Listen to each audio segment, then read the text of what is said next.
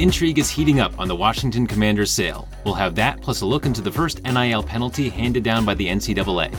It's Tuesday, February 28th.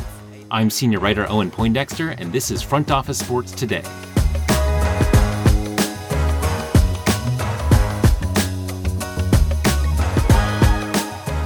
There have been rumors swirling around Amazon founder Jeff Bezos and Commanders owner Dan Snyder over the weekend and into this week, and our senior reporter AJ Perez has some exclusive reporting on this. I spoke to AJ to get the scoop on what exactly is going on. Hello, AJ. How's it going? Not bad, not bad. Thanks for having me back on. So, give us the scoop here. What's the deal with Snyder and Bezos and the Commanders sale? Yeah, there are a couple of reports over the weekend that uh, Bezos has been barred from bidding on the team.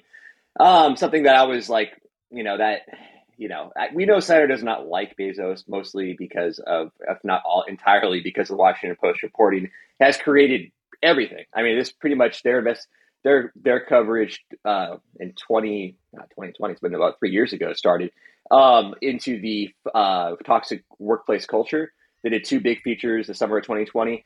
That started the NFL investigation you know that concluded and then we you know then became a congressional investigation and a second nfl investigation. Then we reported last week on the subpoena that was issued as part of a federal investigation. There's so much things going on and all traces back to the washington post reporting which is accurate. And you know and and but you know and but dan snyder was not a fan of it. So it's it's it's led many and, and we've, we've known this since this, this was announced in november that snyder was not you know would rather not sell to bezos and bezos potentially have to overpay for the team um, and there's even a report that you know Snyder would make him sell the Washington Post, which is so far out there. Um, not going to happen. Um, you know, if Bezos sells Washington Post, it's not going to be because of Dan Snyder. So that so I was you know I've been reaching out, and once that kind of prompted me to reach out to some new sources and some of my my existing sources, and it kind of got kind of figured out what what what is actually happening, and what is actually happening is that uh, you know he, he's not out of it. You know, there's going to be we're down to two or three finalists at this point. Um, and Bezos hasn't, as far as we know, entered a bid yet.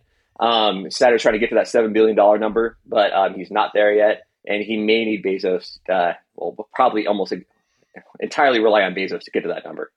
Right. Yeah. It feels like Bezos, you know, he's Jeff Bezos. He can top any number he wants ultimately. And maybe Snyder just needs it to hurt a little bit, right? That like has to feel like uh, he's putting the squeeze on Bezos or something like that. It does feel like there's kind of an ego psychological yeah. component to this that will allow these two to link up. Yeah, there is. It's just you know, you're talking, you know, and that's what the, the whole the, the, whole ego thing is. One thing when I when I saw the report about Snyder's going to make make him sell the team, and I'm like, or sorry, sell the sell the newspaper. I'm like, there's no no. When you when you, you got you, Bezos is not going to be told what to do by Dan Snyder. Probably right. not to be told what to do by many people in this entire world. Maybe maybe his girlfriend, uh, fiance, uh, mm-hmm. but uh, but that's about it. Um, so I think uh, I think he's you know he's going to do what he's going to do, and um, and if he wants a team, you know, it's going to be hard to deny him. And there, and behind the scenes, and I mentioned it in the story, you know, there there is some work being done, um, you know, among NFL owners and maybe even NFL upper management to kind of broker a deal. Yeah, as, as I was just about to ask, so how are NFL Commissioner Roger Goodell and other forces influencing this, if they are? Yeah, the owners want him. I mean, the vast majority of the owners they want Bezos. Not, you know, Yes, and they and they want Snyder gone. I'm not saying every owner wants Snyder gone, um, but you know, where this whole effort to remove him was put on hold when he announced he was selling or potentially selling the team in November.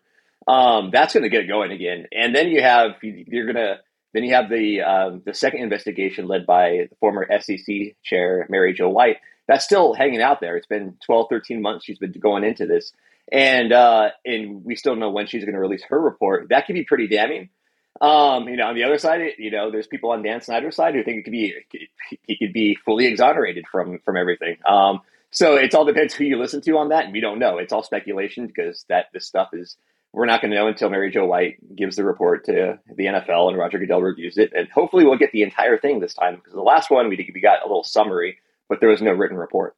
Yeah. Yeah, right. So even if you're an NFL owner who doesn't actually care about what Dan Snyder may or may not have done, he's a headache, right? Just to have around in the league. Like you have to answer questions about him. It's and and then if you get Bezos, you you've got one of the richest people in the world. You've got the owner, or you know, the I forget his title at this point, the chair of, of Amazon. Yeah, he's still chairman of the board. Yeah, right. Which which you know, obviously the NFL is very enmeshed with Amazon, and that could be advantageous potentially. There could be conflict of interest stuff, but I imagine they'll smooth that over if and when they have oh, to. No, there, he, if he was if he was still the CEO and was doing day to day with Amazon, to be a much it'd be a bigger issue. I still think they would they'd find a workaround. Um, but uh, but now that he's chairman with no day to day control like he had since he founded Amazon in the '90s, I think it's going to be uh, it's not going to be an issue. We wrote about that going back a couple days after the the sale was announced. Just to wrap us up here, what should we be watching for as the the next shoe to drop in this uh, in this saga? Um, lots of things are happen- happening this week behind the scenes. The um, the combines in, is in, in Indy this week a lot of meetings, a lot of uh, Zoom meetings, in person meetings there, all trying to facilitate a deal. Um, and we're going to, by, by the end of this week, we'll have a much clearer picture of where, of where this is going. You know, I think the option of Snyder keeping it is more real than I thought it was a week ago. You know, I think there's, you know, they, if he, you know, if he holds on for another year, it could be more valuable. During that time, it'd be the fan base will will go the, the fan base that's left will go will go pretty nuts, and you're going to see attendance flag again. And I don't know. The NFL doesn't want to see that. I think the NFL was ready to move on. I think most fans here, if not 99% of them, are ready to move on. Um, and uh, and I think we're and, and I think Snyder knows that. Um, you know, there's really it's hard to come back from everything that's happened. And even though if he blames Bezos for starting it, it's he's he's the one that you know, was in charge of the team when, when this stuff happened. So there's still smoke uh, when when it comes to uh, you know 24 owners voting to remove him. That's going to be back in play if he tries to keep it. Got it. AJ, thanks so much for joining us on the podcast. Uh, no problem. You can read all of AJ's reporting on frontofficesports.com. Up next, the NCAA handed down its first punishment related to name, image, and likeness rules, and it seems the target of the punishment was chosen in a very specific way to accomplish a specific goal. I spoke to our reporter Amanda Christovich on what it all means. We'll have that conversation right after this.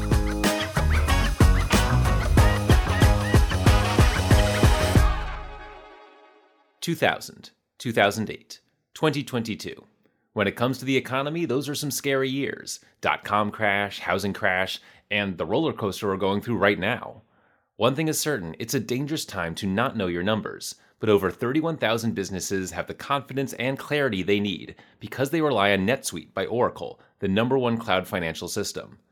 NetSuite gives you visibility and control of your financials, inventory, HR, planning, and budgeting so you can manage risk, get reliable forecasts, and improve margins. Everything you need all in one place. So, how do you prepare for uncertain times? The answer NetSuite. NetSuite helps you identify rising costs, automate your business processes, and easily see where to save money. That's why 93% of customers say they improved their visibility and control when they upgraded to NetSuite. What are you waiting for? Right now, NetSuite is offering a one-of-a-kind flexible financing program. Head to netsuite.com slash front office right now. netsuite.com slash front office netsuite.com slash front office.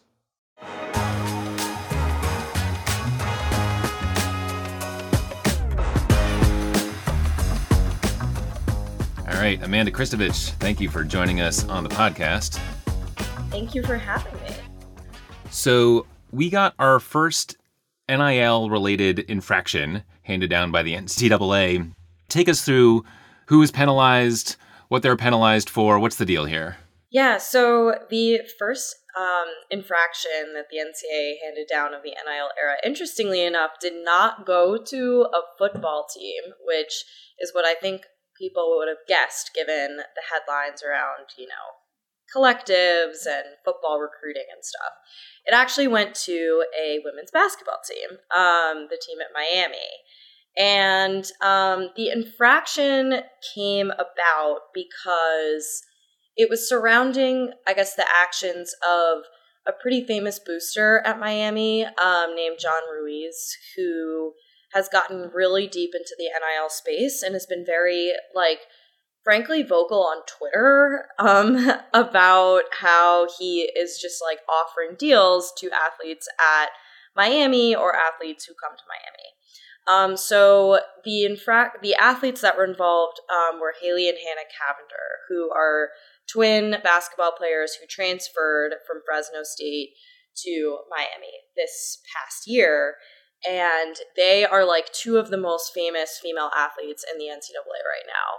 They have some, you know, they're in the top 50 as far as earning potential for NIL. They've got tons of deals. They are really famous on Instagram and TikTok. Um, and they're extremely marketable. We don't really know why the NCAA or what the NCAA thought they were going to find. Um, they didn't find much. I think the implication was that, like, the the players decided to go to Miami because they were offered an NIL deal, which is against the rules. Um, I spoke with them when they made the decision. They told me NIL had quote nothing to do with it. Um, but what the NCAA kind of looked into and decided to penalize was the fact that the head coach, um, she like was somehow involved in facilitating a meeting between John Ruiz and the players. A meeting during which, by the way, they did not discuss NIL. That was in the NCAA's report. Um, but, you know, John had a chef who cooked them dinner. That's apparently, you know, a violation. And, you know, the since NCAA rules have been clarified about NIL, it's become clear that even though coaches can, you know, talk about NIL resources to prospective recruits and departments can endorse like a collective or, you know, something like that, um, they can't facilitate a meeting between an athlete and an NIL company, which is new information for a lot of people. I think like not new information in the last week, but new information in the past few months. So that's kind of what went down. The the the penalties were very minor. Um, the head coach was suspended for a few games. The team's on probation for a year. There was a fine, but like it was largely a slap on the wrist. Yeah, and nothing for the twins, right? They're yeah. Notably, they were not penalized, and John Ruiz. I mean, look, boosters, collectives, third party NIL companies are not under the jurisdiction of the NCAA, right? Like the NCAA is like not like the federal government. The the closest they can get to penalizing is saying that this, you know, person needs to quote disassociate from their program. They did not ask John Ruiz to do that, likely because he absolutely would have filed a lawsuit against the NCAA, and he said that on Twitter. The what I'm what I'm taking from this this breakdown you just gave uh, is when this was like kind of a, a, technicality. This feels like the you know the jaywalking or something of or you know they're like two miles over the speed limit, um, and it doesn't feel like a coincidence that the first penalty came you know it was handed to two of the most famous um, people in the NIL world. How does that play into this whole narrative here? I think that that's exactly what is happening here. The proof that they had that this meeting took place before um, the Twins had, you know, like formally committed to Miami was because John Ruiz posted a picture with them on Twitter. And that has a date on it, and they could say, okay, before you signed, you, you there's a picture. Exactly, okay. exactly. And even though this particular rule I'm about to tell you about technically does not apply to this case because the rule didn't go into effect until um, like a month or two ago, you know, I think it's still indicative. And the rule is is that it's basically the NCAA infractions, particularly around NIL, are now guilty till proven innocent. Um, which is to say that they have decided that they can use like news articles, social media posts, or whatever as um, evidence or proof, frankly, that some sort of infraction occurred, and then they can go to the school and basically like the school has to disprove that it was against the rules. Which again, they're not the federal government, so they can do that. Exactly. And you know what my fabulous um, and brilliant source Dan Lust, um, you know he who is a prominent sports attorney who works with schools in the NIL space, like he, you know, his, his whole theory is that look, the NCAA has less power than it's ever had, right? But it's frankly, if it's going down, it's going down kicking and screaming.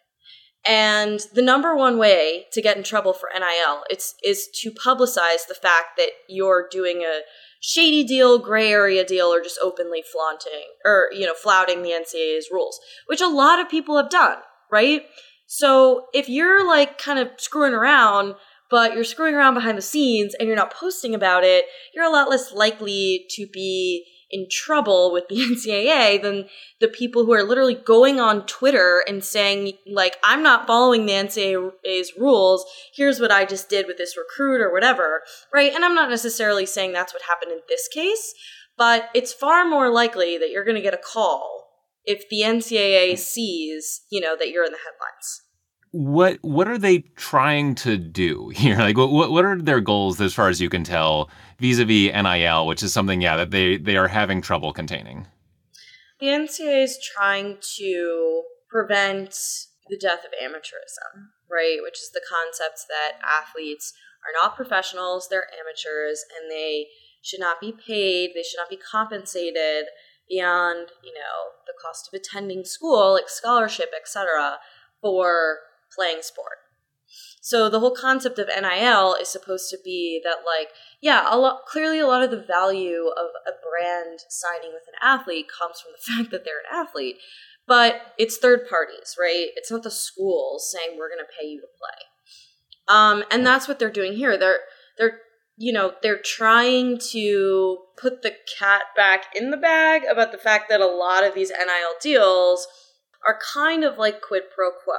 It's not this big nefarious thing like people who have money and who care about you know their alma mater want to contribute they want to make they want to take care of their school's athletes they want good athletes to want to come and play for their school right the ncaa is trying to prevent nil from being like a recruiting inducement yeah, I, I don't envy their situation. Um, but uh, yeah, we'll have to wrap it there. But Amanda, thanks so much for joining us. Yeah, thank you for having me. Amanda delved into all of these issues in a feature last weekend, which you can read at frontofficesports.com. And of course, if you're subscribed to our newsletter, it's already in your inbox. That's it for today. In yesterday's episode, I mentioned that San Diego Padres owner Peter Seidler does not see MLB's issues around payroll in the same way that others do, particularly among mid market teams. And he further proved that point by signing Manny Machado to an 11 year, $350 million deal. Manny was planning on opting out of his contract at the end of the season, but now he will be a Padre for the rest of his career, barring a trade. Hit us up with your questions and thoughts at today at frontofficesports.com, and we'll see you tomorrow.